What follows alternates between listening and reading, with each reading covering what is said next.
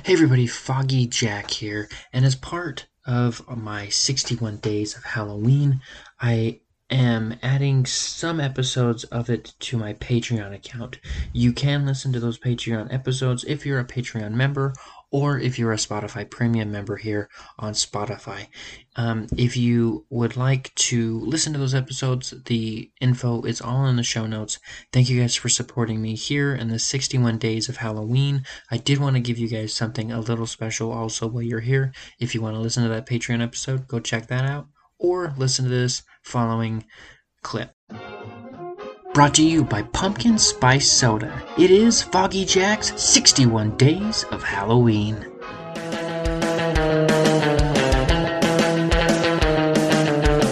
Hello, everybody. My name is Foggy Jack, and I'm the Shock Bazaar Mental Mentalist and the host of the Foggy Jack Live Podcast. Now, let's head on down to the pumpkin patch for more.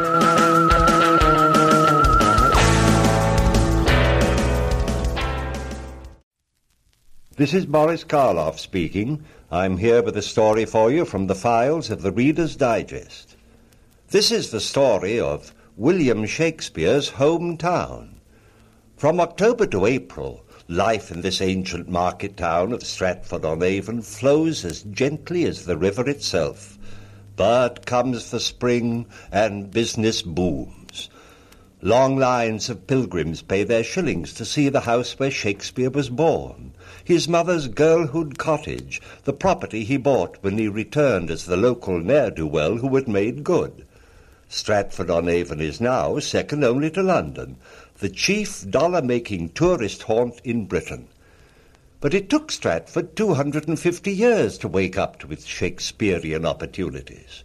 In his day, Shakespeare's fellow citizens regarded him as a rather dubious blessing. To them, the theatre was a den of vice. For almost a century and a half, the only outsiders interested in Stratford were occasional scholars. And it wasn't until 1769 that a local landlord was able to rally his townsmen to a public celebration of Shakespeare's anniversary. That year, the great David Garrick came from London to organize a festival with cannon salvos, public breakfasts, and fireworks. There was everything except a Shakespearean performance. For a hundred years, this kind of celebration prevailed.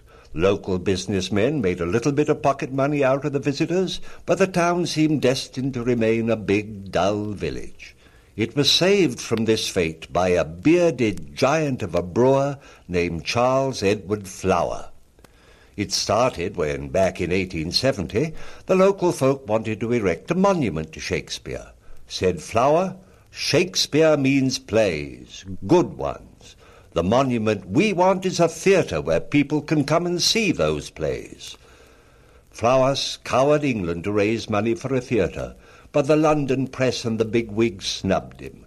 They called Stratford dull, forsaken, and said that its citizens were nobodies. Flower roared back. We've waited nearly three hundred years for the somebodies to do something. Now we'll show what the nobodies can do. He built a theatre with his own money, and Stratford was on its way.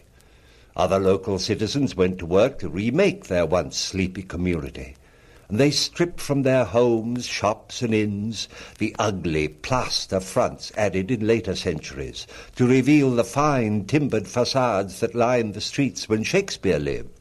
Fireplaces, cupboards, panels, beams, all the handsome Elizabethan details have been restored. And now the entire town is a living monument to William Shakespeare, shared by the plain folk of Stratford with the people of the whole world. I found the story of Stratford-on-Avon in the Reader's Digest back files, but in the current December issue of the magazine, there's the story of another small city with a big list of visitors. The city of this story is in France. The attraction, not a man, but a cathedral. The cathedral was built many centuries ago by the whole town.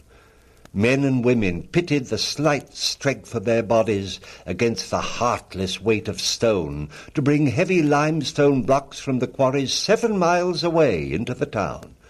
Stone by stone, year by year, the church rose. The style in which it grew was new then, the soaring style of the pointed arch and the flying buttress which today we call Gothic, and the town Chartres. The whole story of the miracle of Chartres, the building of the Christmas story in stone, appears in the December issue of the Reader's Digest. I'll be joining you soon again with more transcribed stories, but until next time, this is Boris Karloff saying goodbye.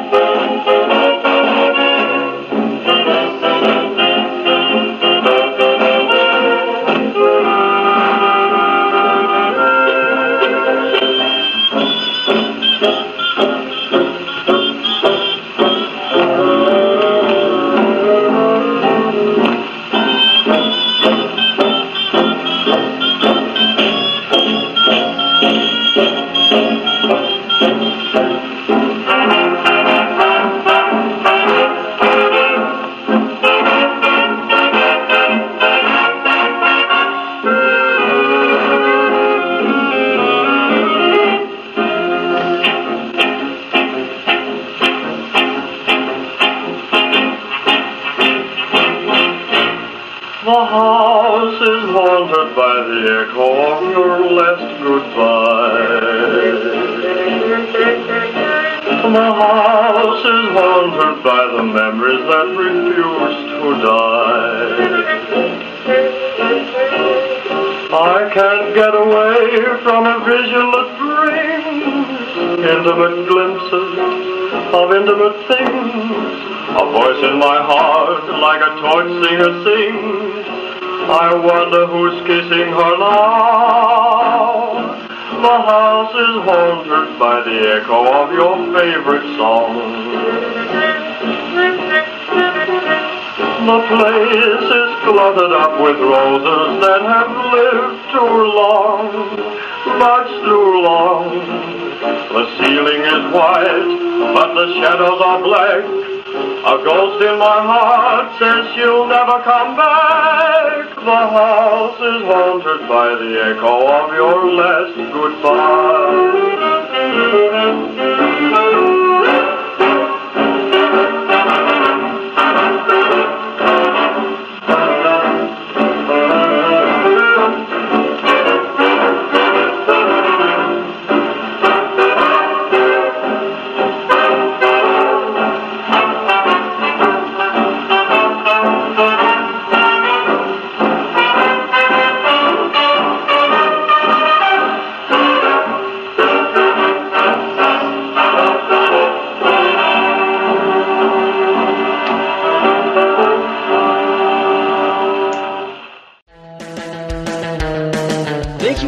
listening to this episode of the Foggy Jack Live Podcast. Please follow us on all our social medias at FoggyJack13. Also, make sure you subscribe to YouTube and to our Patreon. Hope to see you all next time down in the pumpkin patch. Thank you, goodbye, and blessed be.